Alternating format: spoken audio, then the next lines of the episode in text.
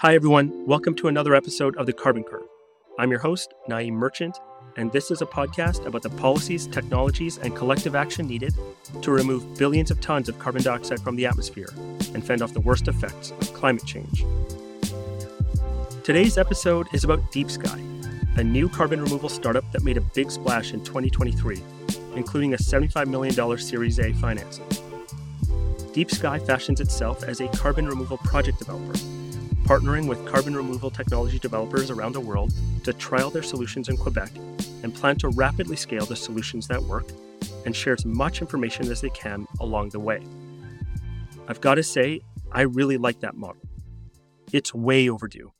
We need to start deploying CDR in a way that is not tied to one specific technology or IP. We need to try a wide variety of technologies, set aside what doesn't work, and rapidly scale up what does. It's the reason I'm advocating for a technology agnostic CDR Innovation Challenge in Canada, one that helps promising pilots rapidly achieve commercial scale while building a valuable public knowledge base that will help the next phase of scaling. It's the epitome of a shots on goal approach to scaling up CDR. In my conversation today with one of Deep Sky's earliest hires, we cover a broad range of what Deep Sky has done to date, and we get a few hints of what's in store for the rest of 2024. You'll notice we don't exactly see eye to eye on a few things like how we think about UN climate models, but honestly, I don't think that really makes a difference to the work directly in front of us. At the end of the day, we need to start building CDR capacity now. A recent paper by Greg Nemet and others highlight that CDR technologies are in their formative stage, and technologies at this level take years to mature and reach saturation levels before they're really ready for widespread commercial scale. Given that lag time, we absolutely need to get started building that CDR capacity now. And the team at Deep Sky is putting an unprecedented level of talent, investment, and ambition towards that imperative. If you enjoyed this episode, please subscribe to this podcast at carboncurve.substack.com or through your favorite podcast app. Okay, let's get started.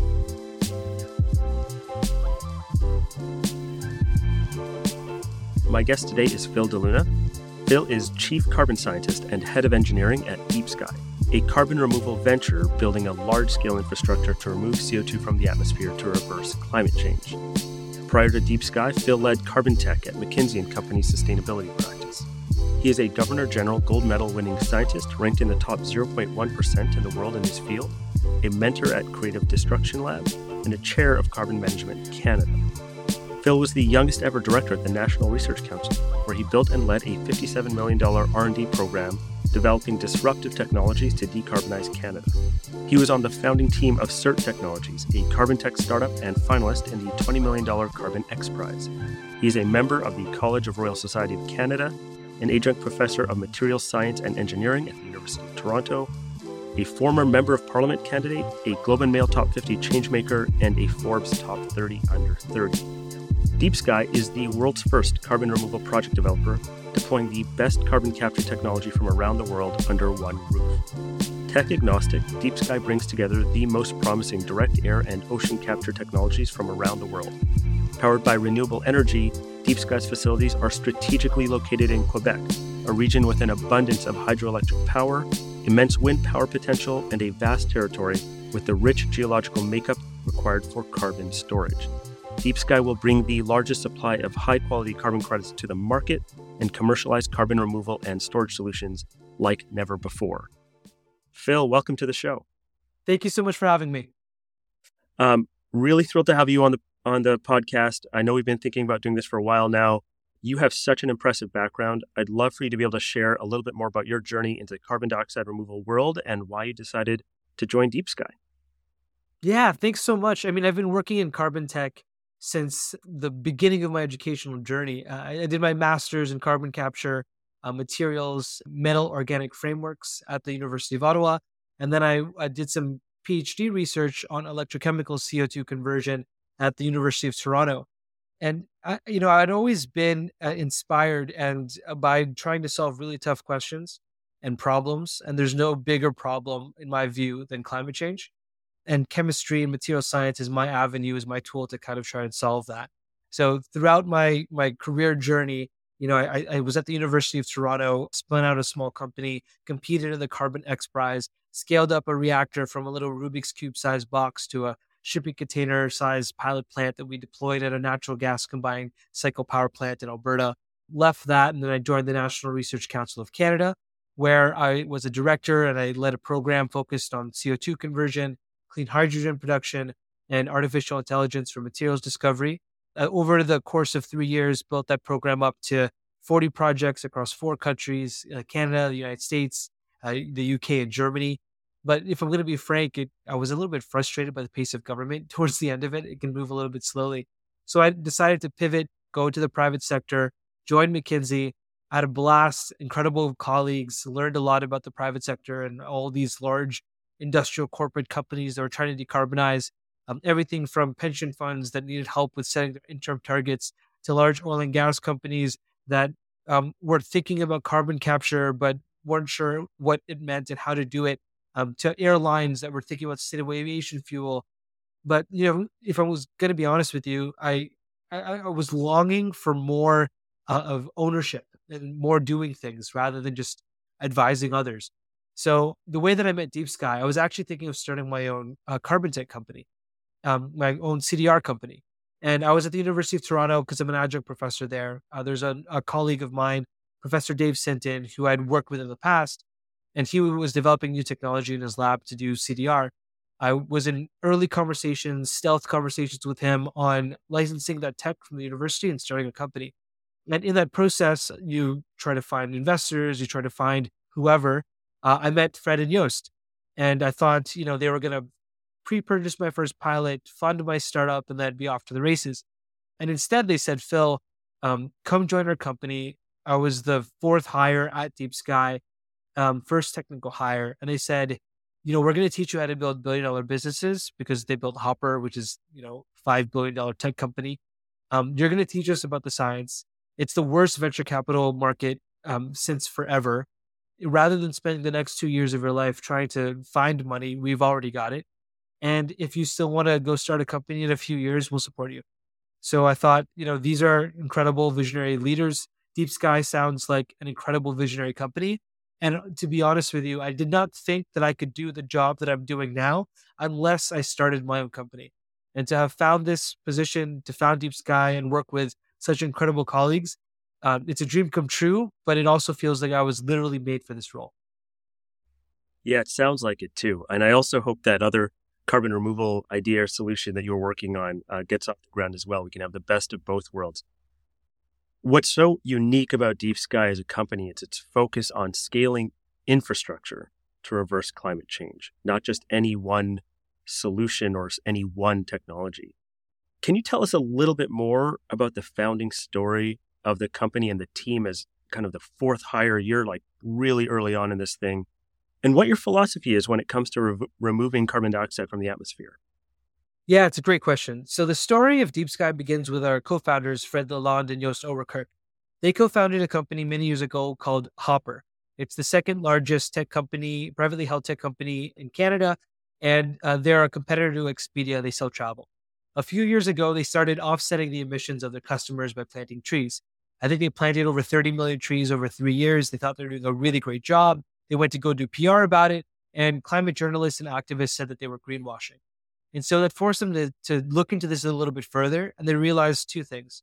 First is that the IPCC models are likely conservative estimates for a few reasons. One, they don't take into account the temperature rise that could occur if a tipping point was reached. They tell you about at least 12 different tipping points that'll happen at certain points of emission and temperature, but it's a complete uncertainty on what happens after that. And if anything, you can make the argument that these tipping points are happening right now.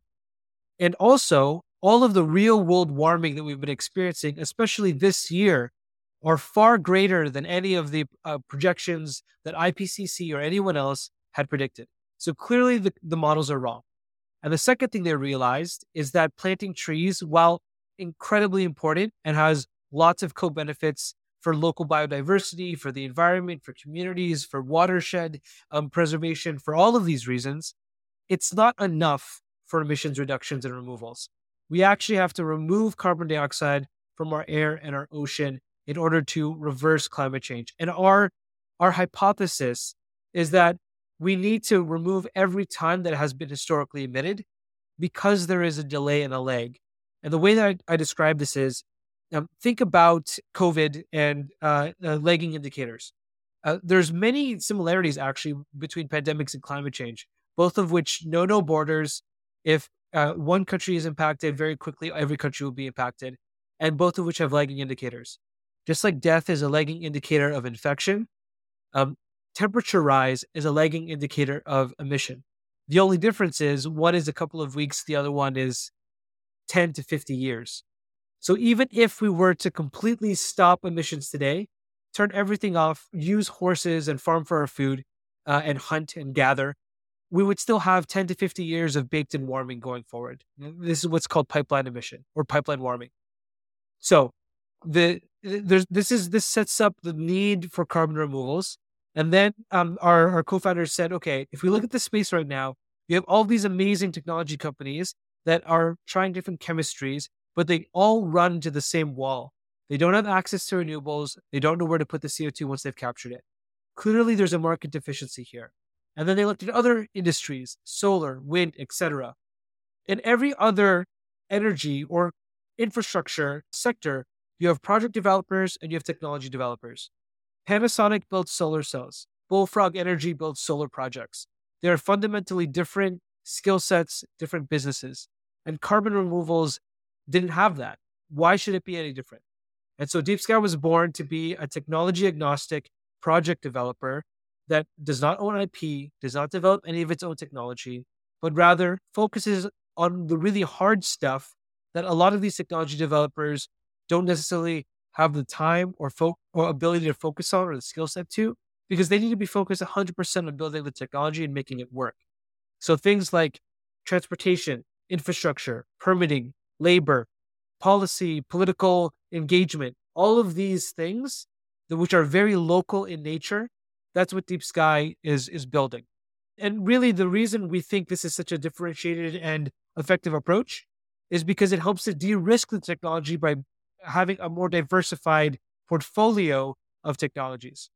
You, right now in the capture space, you have solid sorbents, liquid sorbents, electrochemical swing, pH swing, moisture swing. There's all these different ways to take CO2 out of the air.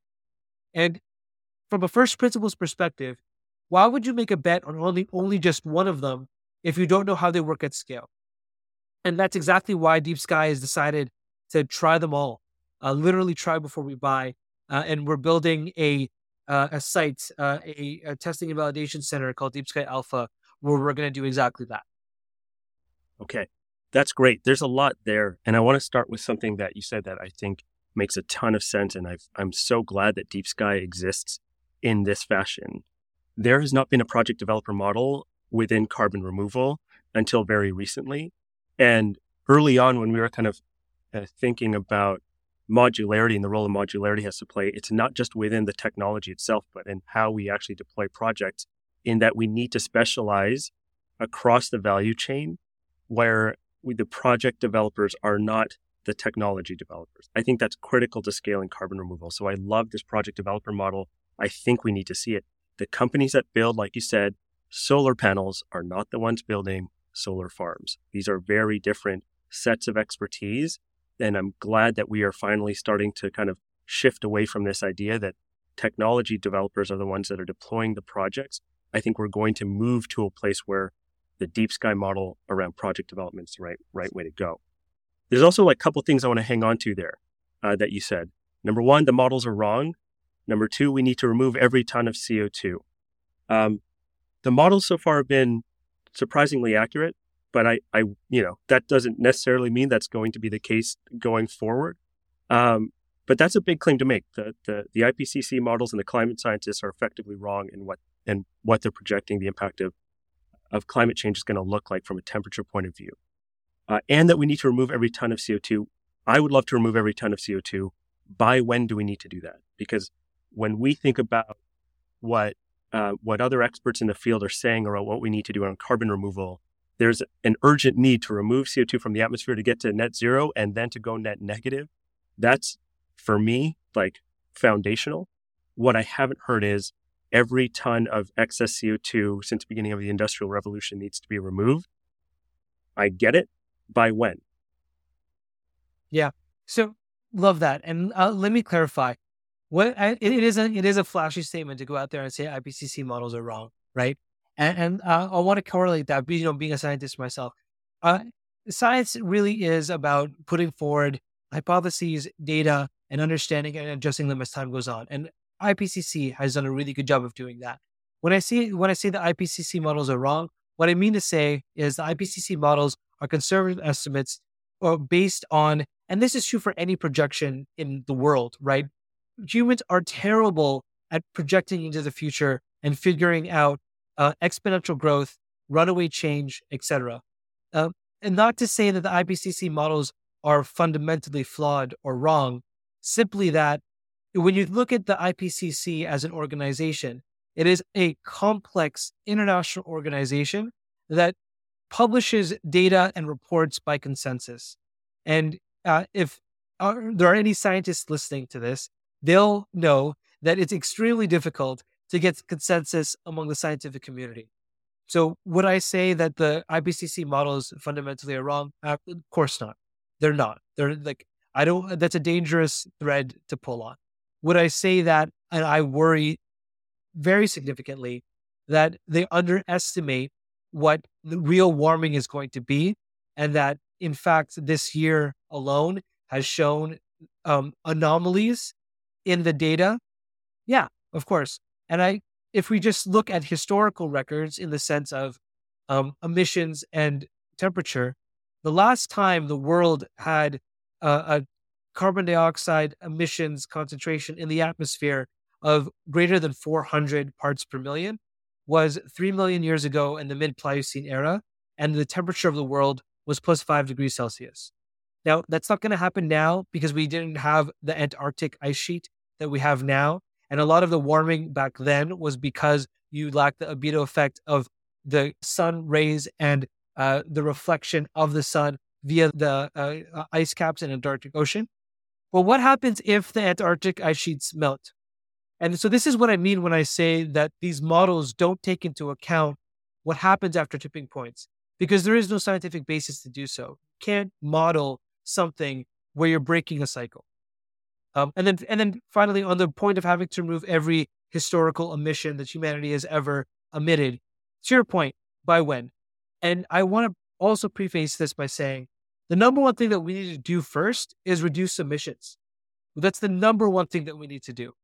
And the reason that, uh, unfortunately, I think deep sky even needs to exist is that we as a species are failing to reduce emissions fast enough. We're failing to electrify fast enough. We're failing to transition away from oil and gas fast enough. We're failing to find new ways to produce steel and cement and fertilizer and food fast enough.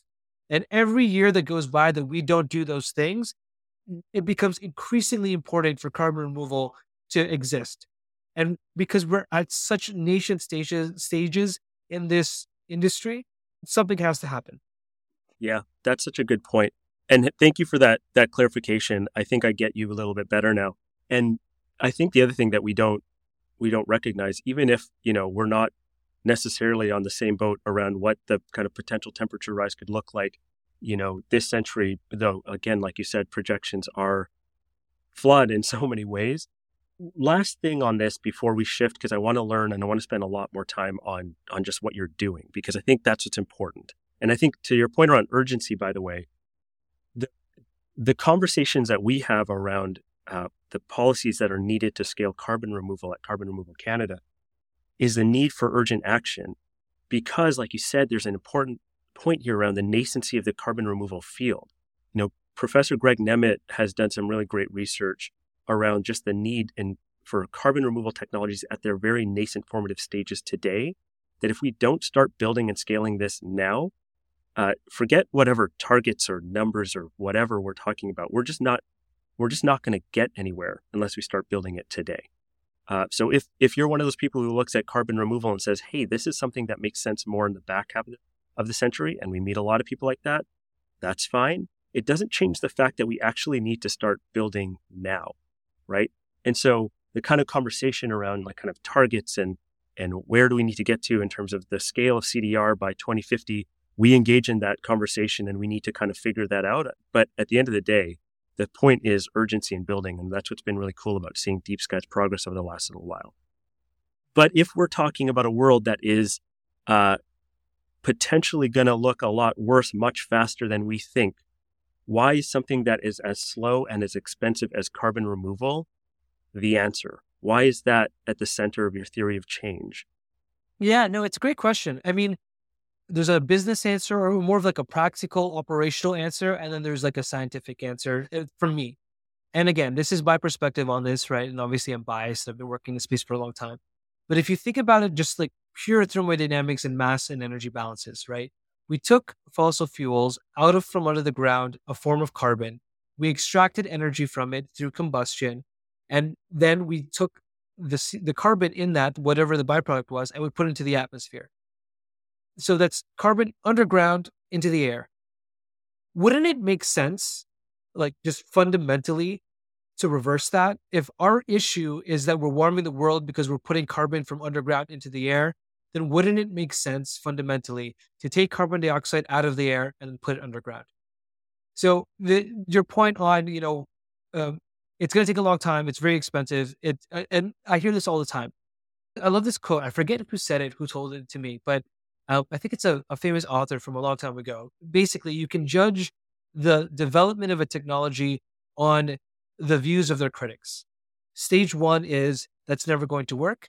Stage two is that's too expensive. And then stage three is it was my idea the whole time. And if you look at solar, if you look at wind, if you look at nuclear, if you look at everything else, if you look at cell phones, if you were to go to someone in 1985 where they were walking around with a backpack and a receiver so they could have a call or it was in their car. And you would say that in 20 years, we would have something that looks like a piece of glass in your hand. They would think you're crazy. So, whenever people talk about, again, this is the whole thing about humans have a really hard time on projection and seeing what the world could be and what the future could hold and what the visions are. And often we rely on historical rather than what we think and can push for. What are the fundamental laws of physics that says X, Y, and Z? If we look at the thermodynamic um, fundamental energy requirements to separate CO2 from the air, they're not insane. The difficulty is efficiency. The difficulty is operational, et cetera, et cetera, et cetera. So I, I guess any response, any critique on, you know, this isn't worth doing because it's too expensive today.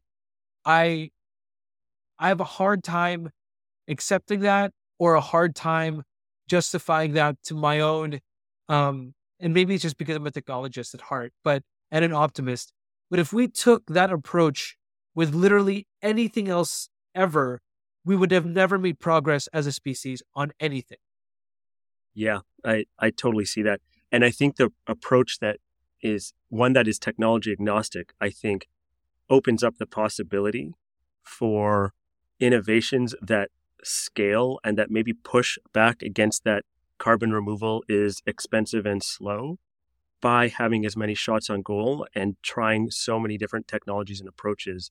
I think that's what's going to be key in in scaling carbon removal long term because we don't know specifically which technology is going to scale and which is going to work. And so the more we leave ourselves open to those different innovations and solutions uh, the better our chances so let's get into let's get into what Deep Sky's been up to over the last little while.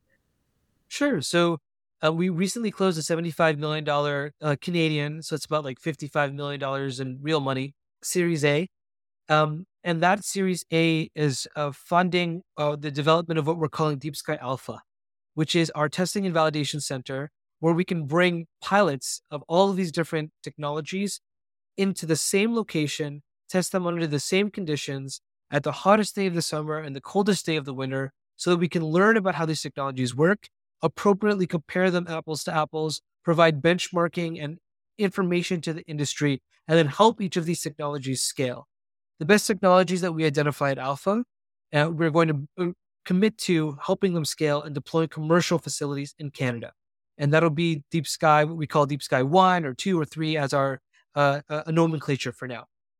Now, the the other things that we've been doing have been going around the world visiting every single carbon tech company, carbon removal and CDR uh, company closed systems, so direct air capture, direct ocean capture, the, the, the, the technologies where we can measure every molecule of CO2 so that we can have the most robust and most um, bulletproof MRV, which I know we're going to talk about in uh, uh, later in the conversation. Um, and then if we we we go, we identify, we do due diligence, we have a conversation with these companies. I go visit them in person, and then we offer to either host their technology or to purchase their pilot. And the reason why we ourselves are not developing our own technology is because we want to be a resource uh, and a place, especially alpha, for everyone to benefit from and everyone to have access to, rather than trying to be competitive and own all of the IP ourselves, which we do not want to do. We ask for no exclusivity from any of our tech- technology partners. We ask for no IP. And if IP is generated through the process of alpha, they all get to keep it.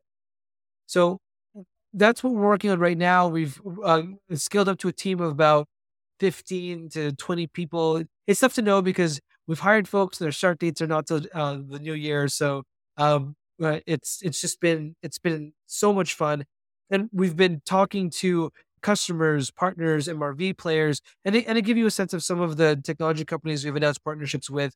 You know, on the ocean side, we've announced partnerships with Captura, with Equatic. On the air side, we've announced partnerships with Airhive, with Mission Zero, with uh, Recarbon, uh, with Climeworks, and, and then we're also uh, partnering and working with uh, large corporates, which um, you'll hear more about in the new year. So it's been it's been just a lot of fun.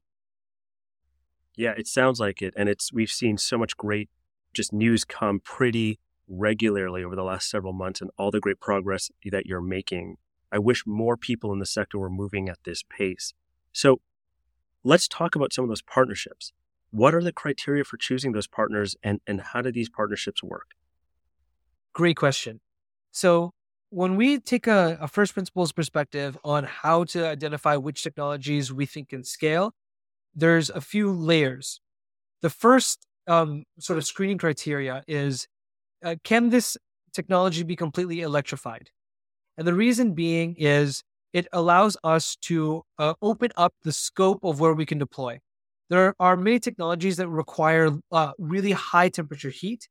And that's fine if that heat can be found through electrified, like, for example, electrified calciners.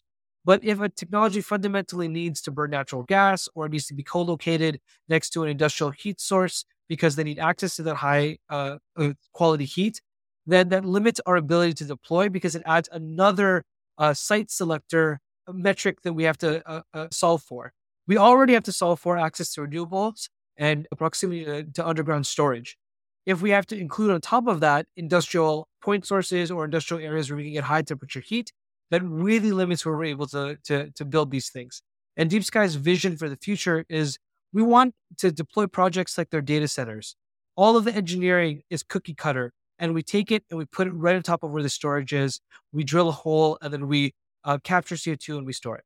So, uh, first screening criteria can it be electrified? Second, cre- second screening criteria is have they demonstrated or is there a pathway that we believe reasonable for them to get to low energy intensity? And the, the aspirational target that we always say is a thousand kilowatt hours per ton of CO2 or below.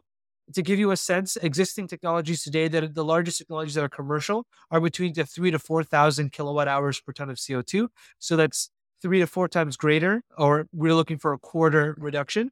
And the reason why is because in the future, when everyone is competing for these green electrons, when everyone's driving around their Teslas or uh, using heat pumps to heat our homes, or we're using the electricity, which we should, to decarbonize as much of our economy as much as possible, there's going to be more and more competition for those electrons. So we need to find technologies that are as efficient as possible if we have any chance of scaling. The third thing we look for is a manufacturability and often that leads to modularity.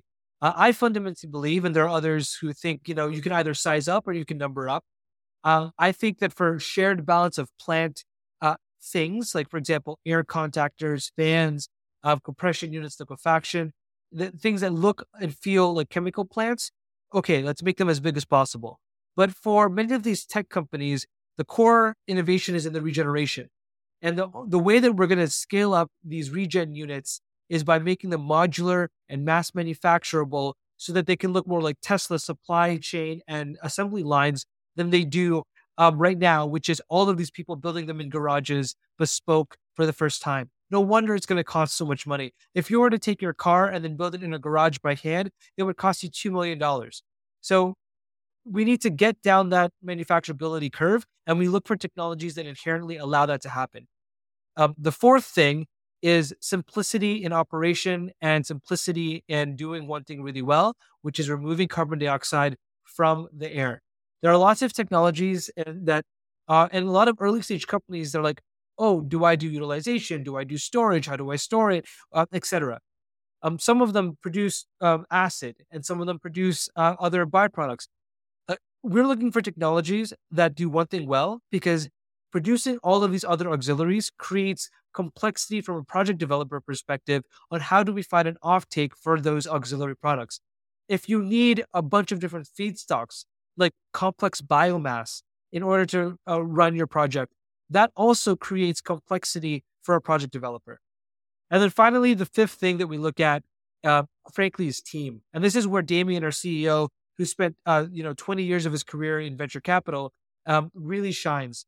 You know, we are looking for people and for teams and for companies that want to work with us, that recognize what we're doing, that don't view us as a competitive threat because we're not, that are willing to move fast and be creative and break things and and to your point scale quickly because we don't have a lot of time uh, and those are hard to find. If you go to uh, many of these companies and you ask them okay i'm going to put in a purchase order for your pilot today but in two years from now i'm going to come back and i want a purchase order for a 50000 ton per year system or 50 reactors to service that capacity.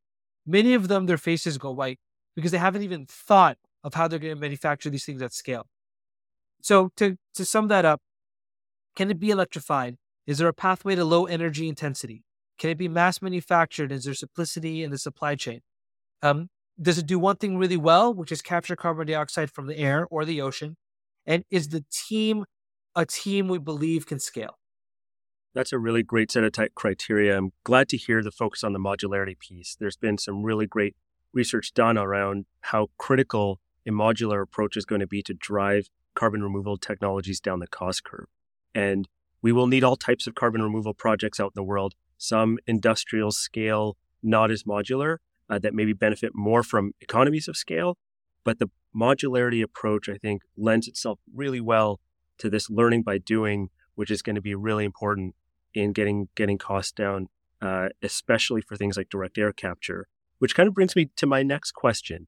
You guys have focused pretty closely on direct air capture and direct ocean capture or direct ocean removal technologies um, that that do require a lot of renewable energy. It sounds like you have kind of a plan for where you want to get to in terms of the energy requirement there. I'm also thinking a little bit about scalability here, right? Um, you're focused on closed systems approaches to carbon removal.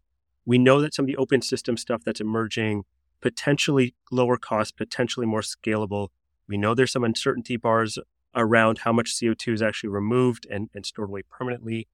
And we also know that there are some potential risks that we don't maybe don't understand quite as well, ecological or otherwise. But but I'm curious why there's been this focus on closed systems given the importance of just like building and moving fast and scaling quickly. I mean, I think you summarized it super well, right? Like with open systems, I a lot of the questions and uncertainties on the error bars of of and it could be even something as simple as time. You know, when is the time between when this uh, intervention happens and when the credit can be retired? Even that is not necessarily uh, certain, and it's highly dependent on. Um, let's take ocean enhanced alkalinity for example. Uh, it's highly dependent on the local environment, the currents, the weather, uh, a complex set of equations you need to model between air gas sea exchange ultimately, uh, and again, I believe that if we want to scale really quickly, this needs to be a, a business that people can make money because that's how you get uh, investment into it. That's how you unlock pools of capital so that you can build the infrastructure. And that's why infrastructure works because there are people out there that don't ever pick up a shovel, but are in the infrastructure space and they're making money. So the, the biggest issue with these open systems, not that we will never do them, but that today, right now, the MRV on them is so uncertain. The regulatory permissions and permits are so murky that I have a hard time thinking about commercializing a carbon credit in a way that is cost effective. Because maybe you're right, it's cheap from the perspective of actually doing the thing, and it's scalable from the perspective of it being an open system. But a lot of people don't think about what the costs are in MRV, in insurance, and, making sure that those credits actually persist, and making sure that there's a pool of credit capital that you can draw upon if they fail. That added complexity of ongoing costs that a lot of folks don't think about um, actually make it much more difficult for a project developer to make a business case and make it less investable and bankable to the project investors that we are looking to raise capital with. Yeah, that makes a lot of sense. So tell us why you focused on Quebec to launch and, and you're bullish on Canada as a place to deploy carbon removal technologies. Yeah, well, first Quebec because of the hydroelectricity grid, right? There is a ton of electricity that is actually curtailed every year. The, they have yet to actually reach their full capacity. And in fact, they're drawing on and building more dams as we speak. And oftentimes, the increased um, precipitation rate, uh, oftentimes due to global warming, actually allows for a greater capacity for hydroelectricity to produce power. Um, and so the we have like a 98% green electricity grid in Quebec. And to do carbon removal responsibly and to do it well and cost effectively, you need storage and you need renewables. Again, that wall that many of these companies, I think, are hitting over and over and over again. And in Quebec, you have the renewables. There are lots of potential for storage in terms of mafic and ultra mafic rock, where you could do uh, in situ mineralization. There are some deep saline aquifer storage, lower capacity than out west, but they exist in the St. Lawrence lowlands. So there is storage in Quebec, and there's it's just not as well understood or known. And there is uh, certainly an abundance of clean electricity. Uh, in Alberta, it's almost the opposite. We have you can go blindfolded, drill a hole anywhere in uh, the Albertan prairie, and then you could uh, hit storage capacity. It's everywhere. We could literally reverse, as I said earlier, every historical emission that humanity has ever put into the atmosphere and stick it in uh, the west of Canada. So we have that, but we don't necessarily have the renewables. Um, in the grand scheme of things, you know, you can imagine, again, we're talking about like visionary stuff. You can imagine um, Deep Sky being an oil and gas company in reverse. And what is it, what do energy companies and oil and gas companies do right now? There's an existing pipeline that runs west to east that transports natural gas to heat our homes in the wintertime. Imagine a world where we reverse that flow and are using the renewables in the east in Quebec or the nuclear capacity that's coming online in Ontario to capture carbon dioxide from the air and then you use an existing pipeline that used to transport fossil fuels to now bring it back to the West where we could put it back where we found it. So there are all of these intrinsic reasons geologically and geographically uh, and from an, a, a, natural uh, resource perspective that make Canada great. And then the policies as well. So in Canada, we have the CCUS investment tax credit, which for direct air capture is a 60% tax rebate on all capex. So that's money today. That's not money that is at risk in the future. That if you don't produce, like in the, a, lot of people talk about the 45Q, um, the Inflation Reduction Act in the United States, which is a massive game changer for sure. But it's a credit on every ton that you remove. And so if you're uh, down for operations, if you're not utilizing it as much as you think you're going to, if uh, you know another government comes into play in a few years from now and reverses the policy or lowers the amount, that really messes up your amortization and your financial model into the future as a project investor. So what I what I actually think is so powerful about the Canadian investment tax credit is that it's a reduction on capex that you can count today, and that you have certainty around. Uh, so for all of these reasons, you know, and then uh, uh I didn't even mention, but the labor force. You know, we have this incredible labor force in the West that the oil and gas sector and all these people know how to move fluids, know how to deal with energy and heat transfer. We have already one of the world's most advanced labor forces to do carbon removals. We just have to activate them. Yeah, I would co-sign on all of those strengths. I mean, it it is really well set up to do carbon removal well. and especially I think the point on the investment tax credit is an important one. I think um, I think that a lot of people will we'll spend some time next year actually educating more people about the power of this investment tax credit to drive more direct air capture uh, projects into Canada and seeing where there are opportunities, of course, to to improve and expand on that. Now you've had you've had the great luck, I think, to visit a number of really cool CDR companies across the US and Europe. What are some of the innovations in carbon removal broadly that get you most excited? Oh, such a good question. I mean, you know, it's so fun visiting these companies because they're so uh, creative and unique in the way that they tackle things. Like finding um, proxies in other industries, literally buying old equipment, bringing it down, tearing it down, building it back up, and then trying to figure things out. It's just, I love it. That's just, that's the creative energy that we need if we're going to solve for these problems. So a couple of like broad based advancements that I think are really exciting. Um, the first is electrochemical approaches to carbon dioxide removal. Uh, one of the big issues, and everyone says, you know, it's very energy intensive today for traditional scaled approaches, which is true. And a lot of that is because of the heat required to either calcine rock or or to calcine chemical loops or, or to produce high temperature heat and steam uh, for um, a solid sorbent regeneration. But um, um, we're seeing more and more companies that are using other methods of regeneration besides heat. So whether it's electrochemical or, or there are some that are doing moisture swing absorption. Um, and I think it's really exciting. You know, the creativity on the chemistry where we could think about using other things than heat to drive the capture and regeneration. To me, that's the that's the most exciting part. Yeah, that gets around a massive bottleneck for something like direct air capture. And the more we can invest in those technologies and address some of the supply chain challenges that some of that stuff is going to have, I think that's going to be important. Um, so it's it's great to see that there's more innovation uh, happening in that area. What can you tell us about your recent partnership with Isometric and how you're kind of approaching MRV as relates to to all of these new technologies that you're going to be testing out? Yeah, no, it's great. So Deep Sky, and again, this is built into our DNA because of our co-founders, is extremely uh, data oriented um, and focused on what customers want. And ultimately, customers are going to need a surety. They're going to need transparency, and they want to understand that what they pay for is what they get. So, at the highest level, MRV is absolutely necessary if you want to do CDR responsibly. It, it's not something that you can think of as an afterthought. It's something that you need to incorporate in your project development from the very beginning. Um, we looked around and we're trying to understand that space. And when we met Isometric, we felt that there.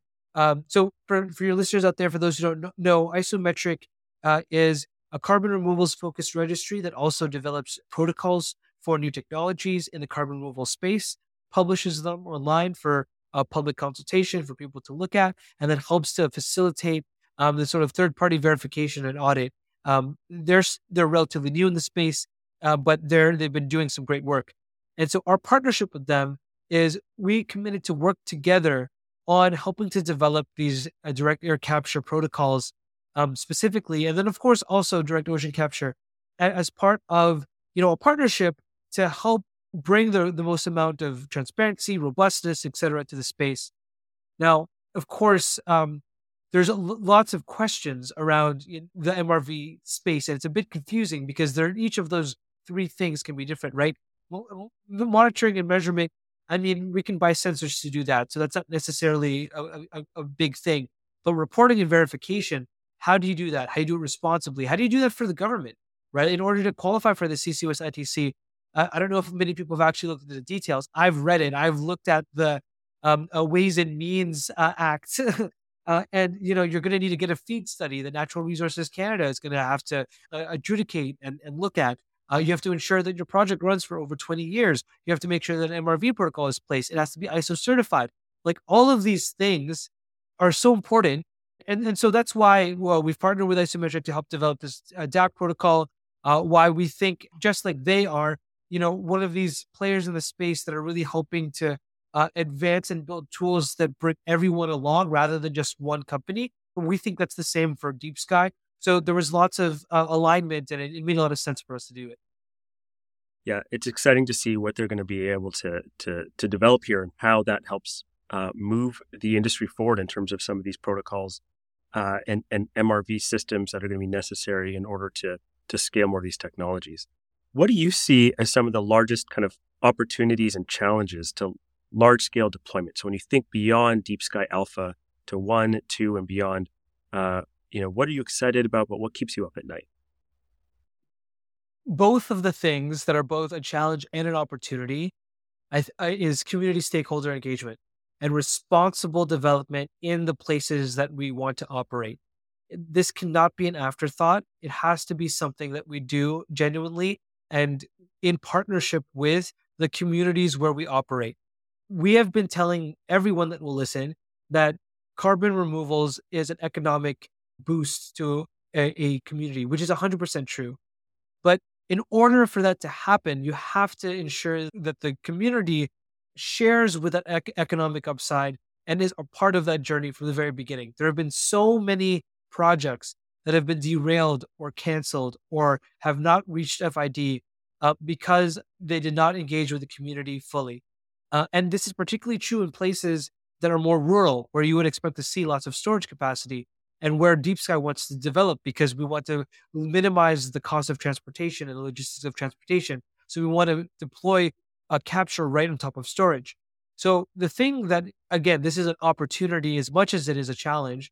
The thing that um, I I'm really thinking about more and more um, on deployment large scale uh, is how do we engage these communities, particularly indigenous communities, and how do we develop a partnership uh, with indigenous communities uh, to to to help reverse the damage, right? Like eh, if, if you were living somewhere that you were responsible for, that you had a connection to the land for literally millennia, and there were people that came into your your land uh, and then extracted resources from you and took everything that they could and did so not with goodwill to then come back and say, hey, actually, we want to clean up the mess we made and we want you to be part of that. Like there's so much skepticism there, right? And I, I completely and fully understand it.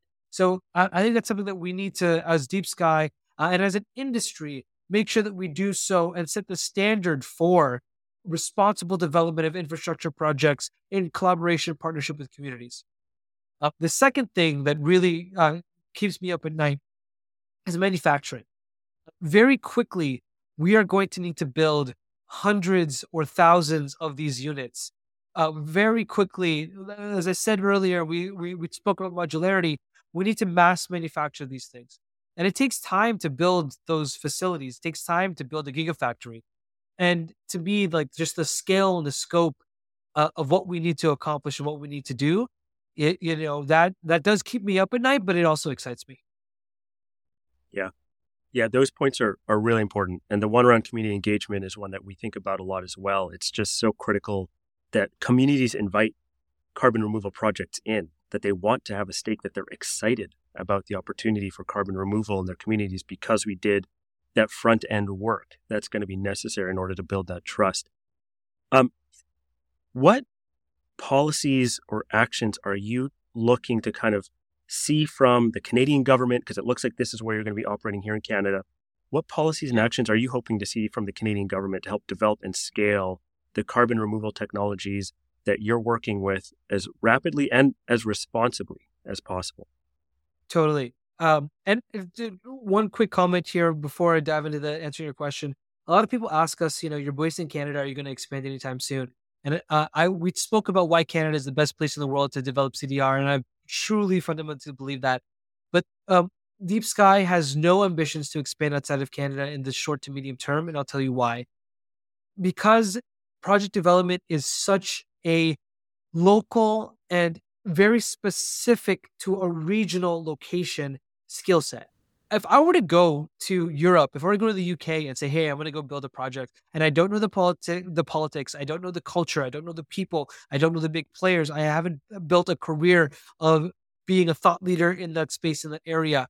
Uh, good luck, right? And so this is why I, I don't think that Deep Sky, and it's, it's so different from what venture capital or what people think about in the CDR space of you know scaling globally, being everywhere, always, all at once no, Deep Sky actually thinks that we our our pathway to growth And our moat ultimately, from a, if you want to talk about competition, even though I don't believe we're going to have any competition for a very long time because there's more than enough CO2 to go around, but our moat, so to speak, is that we are unabashedly and proudly Canadian. And we're going to stay in Canada and we're going to work with Canada and we're going to build this industry in Canada. Uh, and that leads to the answer to your question what can Canadian governments and policies do um, to help us and help the country really become a world leader in this space? Uh, I could be as very specific as possible, which is, for example, please allow for retroactivity to Quebec while they pass their subsurface uh, regulatory regime um, as an example, for, so that we can get access to the CCUS ITC right now.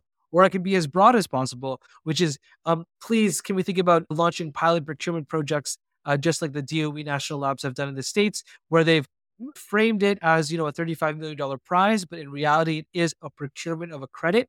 Uh, you know, setting the precedent for the Canadian government or any level of government to say we're actually going to purchase carbon removals is a huge precedent to make. And I'd say this to not just the federal government, but to municipalities, to provinces, to um, in, indigenous nations. You know, if you set aside even just a little bit amount of money to say that we are going to purchase carbon removals, you, are setting a precedent. And it is so important, and it, it, will it will really position us to be a leader uh, in the world. So um, that's another huge big ask. But there are, are, are so many different policies along the pathway um, on, on labor, on training? Are there policies that we can uh, enact to allow for a, a, greater upskill in locations where we're going to need it to, to actually build these things and retraining programs on uh, science and, uh, and, research and, uh, and development? Yeah, you, you, know, a lot of, of folks are, are, are talking about targeted programs, etc. Uh, how do we build more challenges and prizes? You've spoken about that as well. Those are wonderful ideas, and we should absolutely think about doing that too. And then uh, actual internal policies. How can the government uh, use carbon removals to decarbonize their own operations? You know, we went to go speak to the federal government and the Center for Greening Government. And their entire mandate is how do they get the government to be net zero? The largest emissions that they have to deal with, some of the largest emissions they have to deal with, are those which are very difficult to electrify and hard to abate. Fuel consumption, military operations. Like, so imagine if the government says, you know what? We're going to address these hard to abate emissions with carbon removals, and we're going to do that today. So anyway, there are so many different policies that I think that could be enacted and uh, and, and again in a way that is responsible. Not to say that we should be limiting or or that we should uh, get rid of permitting and uh, and not do environmental assessments. These things are so important, but we should be looking for ways to streamline and accelerate all of that as quickly as possible, not just for carbon removal, but for all of the clean technologies and infrastructure projects that we need to build to create a more sustainable Canada. That is really key. Yeah, I think I think a lot of what you said there makes a ton of sense and it maps really neatly to kind of how we imagine what this needs to look like.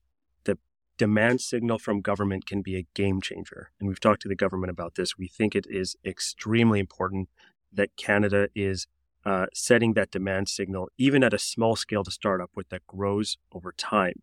That can be really, really powerful for the carbon removal sector. Then we want to accelerate technology supply, and that's through uh, support for RD&D and grants, innovation challenges. That's a big one for us, so that more of these companies and more carbon removal solutions are procurement ready or compliance market ready, are able to find more ways to attract capital in order to scale. And then finally, we need to get really clear on what does rapid but responsible scale up of carbon removal look like. And that's when we start to engage more at the provincial level, subnational level, but also the federal level when thinking about what it's going to take to build the industry that we want to see in Canada and around the world. That's the other thing that we we need to talk about more in Canada is how can we be a blueprint for how this is done in deep sky in particular, right?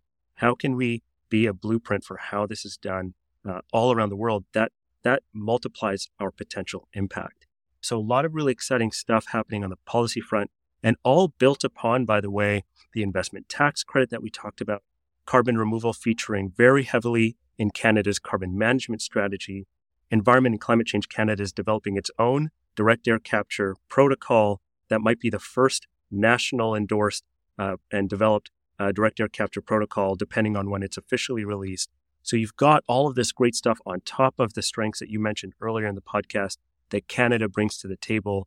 And if we can move the needle on a few more of these policies, I think we can um, really hit the flywheel and, and make some really quick progress around carbon removal in Canada. So it's an exciting time to be here and working on this problem. And we want to see more companies, by the way. A lot of the people listening to this are not going to be in Canada. We want to see more projects launched here in Canada. We want more carbon removal companies and technology developers to reach out to you and, and others uh, to, to set up projects across the country because of, of the vast potential that we see here. Um, last question What's in store for you in 2024, and how can folks learn more about what you're doing? Yeah, it's it, you know when I think about what we've been able to accomplish over the last four months, like I I don't even know where we're going to be in a year from now, and I think that's the most exciting part. But I'll tell you what we have planned. Um, we're going to be announcing, you know, a buyer syndicate for the credits that we generate from Alpha over the next 10 years. So that's going to be really exciting to show final like market validation because ultimately in order to be investable, you have to show that there's a revenue source. And so I'm, I'm really looking forward to, to, you know, being able to announce and, and, and close deals on revenue. Um, the next thing is we're going to actually be building and operating these things in the summer. Like September, we're accepting the first deliveries from our uh, partners of their prototype units or for the pilot units uh, in September of this year. So you know, we you know site selection is uh, something that keep that's actually you know in the short term something that really keeps me up at night. So I'm really excited to be able to announce where we're actually going to finally put these things like for like to the the square meter. Um, so that's something that's super exciting. All of the work that we're doing and all of the companies that we're going to be working with and, and uh, all the partners that we want to help them, you know, and this is something that Damien, our CEO, has said time and time again to all the partners that we work with. You know, we are your customer. And if you're looking to raise capital, we're going to go pitch a venture capitalist on your behalf. We will be your biggest cheerleader because our success is your success. We don't exist if there aren't technology developers that are developing technology. So I'm super excited to meet more technology developers and bring them to Canada. And then finally, you know, I'm just really excited about the the team that we're building and the people that are coming forward and saying that they want to work with us uh, to make this vision a reality. Uh, and a, a, little plug: if uh, any of your listeners are out there and they're interested in making an impact, please reach out to me. Um, we are looking for the best and the brightest and the most driven and the most excited people to work in this space, and we would love to work with you. So please, please do that. Wonderful. Thanks so much, Phil. I, I love the uh, the urgency and entrepreneurship that's brought to the table here from Deep Sky on scaling carbon removal. We need to see more of it. We need to see more of it in order to reach our goals. And we know we are strong believers at Carbon Removal Canada that we just need to build. We need to start building the carbon removal capacity now. Thank you so much for what you're doing, and thanks for the time today. Thank you. The work that you're doing to develop this industry in Canada, to be the the voice to government officials, to policymakers, to industry is so important. That actually another thing I'm super excited about is that you exist and that you're here. You know, like that's a sign of a, a market and an industry maturing is when you start to go from just startups out of labs to having organizations like yours, to having organizations like ours emerging and saying, okay, we have to make this thing work. So thank you for letting me be on this podcast, but also for all the work that you do and all the work that you know we're doing together, but that, that you're leading on to help make this industry in Canada and ultimately the world. Thanks so much, Phil. It's it's a privilege to be part of the ecosystem. Thanks so much.